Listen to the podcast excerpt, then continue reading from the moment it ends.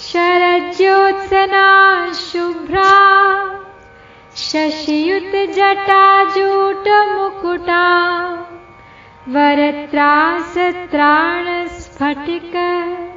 घटिका पुस्तककरा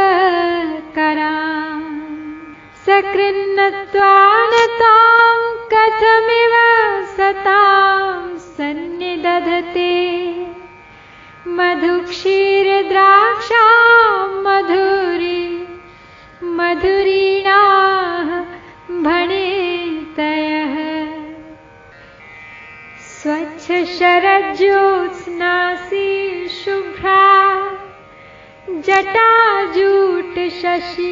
मुकुट विशाल चारों कर में लिए वराभय।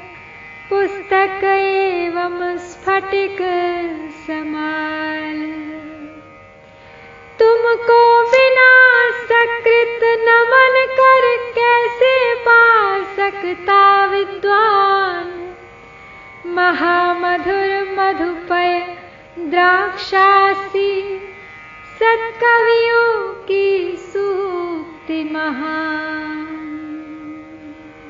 शरद पूर्णिमा की चांदनी के समान शुभ्र वर्णा, द्वितीया के चंद्रमा युक्त जटा जूट रूपी मुकुट धारण किए हुए।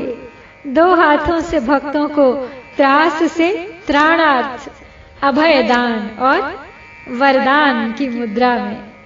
दो हाथों से स्फटिक मणियों की माला और पुस्तक धारण किए हुए। यदि तेरे इस रूप को एक बार भी नमन करता है मनुष्य तो सत्कवियों की सी मधु, दूध और द्राक्षा की मधुरता से युक्त मधुर कविता कर सकता। है सुखद संगीतमय बना सकता है संसार को। यह श्लोक और अगले दो श्लोक मिलकर सारस्वत प्रयोग कहलाते हैं। यहाँ संकेत दिया गया है कि कुंडलिनी शक्ति के जागृत होने पर शाश्वत सिद्धि हो जाती है। कुंडलिनी शक्ति जागकर चार रूपों में प्रकट होती है और उन रूपों के नाम है क्रियावती। कलावती, वर्णमयी और वेदमयी। शारीरिक कंपादि हठ योग के आसन, प्राणायाम, मुद्रा आदि नृत्य आदि क्रियाओं में क्रियावती का रूप है।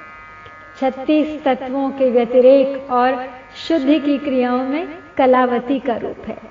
वर्णात्मिका मंत्रमयी है और षटचक्र वेद वेदमयी करती है।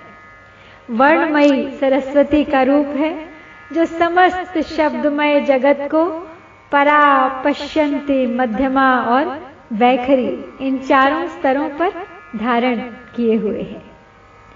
सब वाक्यात्मक मंत्र, वेद, शास्त्र, पुराण और काव्य, विविध भाषाएँ, सातों स्वर और गाथाएँ सब नाद से उत्पन्न होती हैं। यह नाद रूपा सरस्वती देवी सब प्राणियों की बुद्धि रूपी गुहा में रहा करती हैं।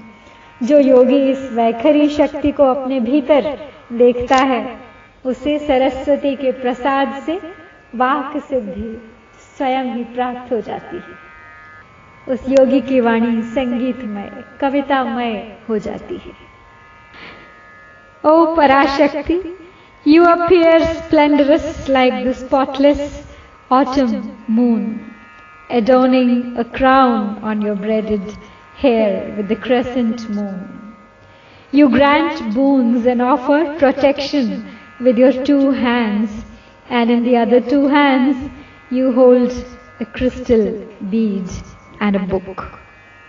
If a sincere devotee prostrates before you only once, why he will not get the flow of words sweeter than honey, sweeter than milk and raisins.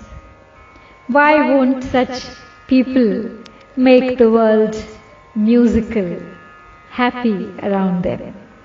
The grosser meaning of the verse is that the one who worships her, contemplating the above form, will become an excellent poet. Since Parashakti is the embodiment of grace, beauty, and compassion, she is always compared to the moon. The full moon in autumn season is closer to the equinox and is capable of growing plants like the sun. Because of this, it is also known as harvest moon. As she carefully nourishes the universe like a mother nourishes her child. Shankaracharya again mentions moon in this verse in another context. She is wearing a crown and in the crown there is Ashtami Chandra, eighth face of the moon, which appears beautiful and even curves on both sides. While Shiva has crescent moon at the top of his head and she is no way different from him. The crescent moon of Shiva is seen on her as well. In this verse, the aspirant advances further in his spiritual pursuit. He conceives her with four hands, and there are interpretations which say that this is the form of Saraswati, the goddess of letters, and that is why she carries a book and a garland of rosary beads in her hands. Her Abhay Mudra removes mortal fear in the minds of her devotees, and her Varada Mudra gives boons to her devotees.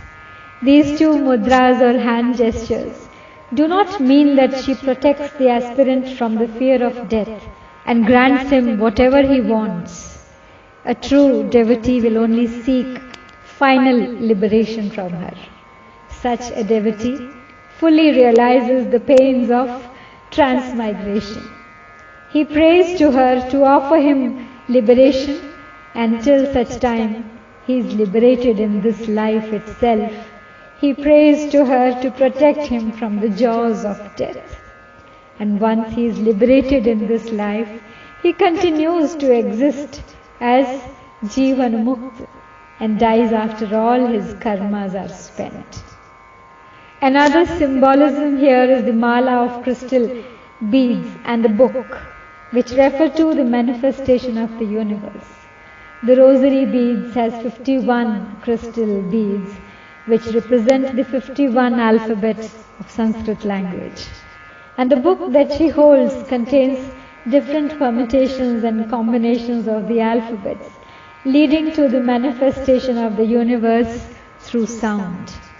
These two hands also impart spiritual knowledge to the aspirant, as a result of which he seeks liberation in this life itself. And when he gains enough knowledge, the aspirant is also able to compose verses in her praise. Because he has meditated on the 51 alphabets of Sanskrit in the form of the rosary beads, along with the book that contains different combinations of these alphabets. He is blessed with the talent of composing verses singing her praise. His neologism of words becomes sweeter than the combination of honey, milk and raisin. आइए अब नौ बारिश श्लोक की आवृत्ति करके आज का पाठ संपन्न करते हैं शरज्योत्सना शुभ्रा शशियुत जटाजूट मुकुटा वरत्रासत्राणस्फटिक घटिका पुस्तककरा सकृन्नत्वानतां कथमिव सतां सन्निदधते। मधुक्षीरद्राक्षा मधुरी मधुरीणा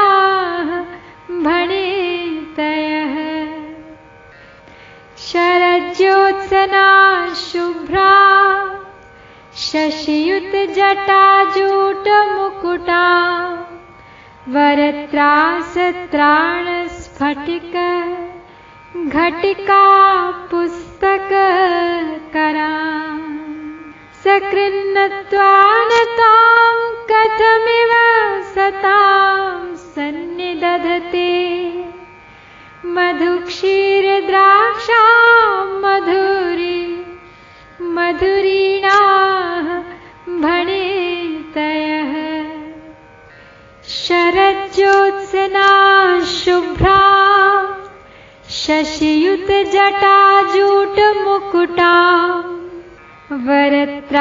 वरत्रासत्राणस्फटिक घटिका पुस्तककरा सकृन्नत्वान् त्वां कथमिव सतां सन्निदधते। मधुक्षीरद्राक्षा मधुरमधुरीणाः भणितय शरज्योत्सना शुभ्रा शशियुतजटाजूटमुकुटा। वरत्रासत्राणस्फटिक घटिका पुस्तककरा सकृन्नत्वान् त्वां कथमिव सतां सन्निदधते मधुक्षीरद्राक्षा मधुरमधुरीणाः भणितय। शरज्योत्सना शुभ्रां शशियुतजटा जूटमुकुटा। वरत्रासत्राणस्फटिकघटिका पुस्तककरा सकृन्नत्वा न त्वां कथमिव सतां सन्निदधते। मधुक्षीरद्राक्षा मधुरी मधुरीणाः भणितयः शरज्योत्सना शुभ्रां शशियुत जटाजूटमुकुटा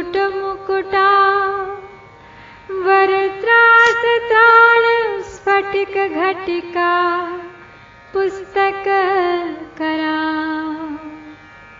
सकृन्नत्वान् त्वां कथमिव सतां सन्निदधते। मधुक्षीरद्राक्षा मधुरी मधुरीणाः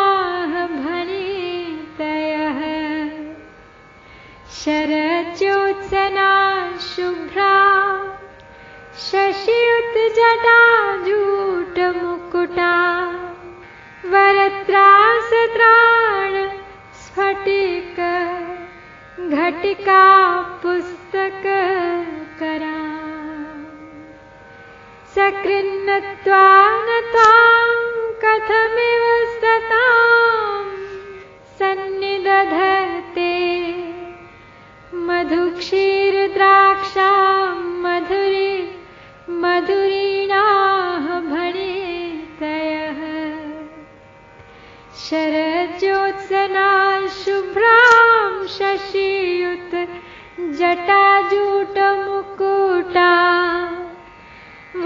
वरत्रासत्राणस्फटिकघटिका पुस्तककरा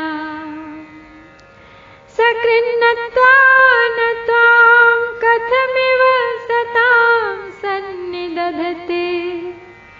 मधुक्षीरद्राक्षा मधुरी मधुरीणाः भणितयः। शरज्योत्सना जटाजूटमुकुटा वरत्रासत्राणस्फटिक घटिका पुस्तककरा सकृन्नत्वान् त्वां कथमिव सतां सन्निदधते। मधुक्षीरद्राक्षा मधुरी मधुरीणाः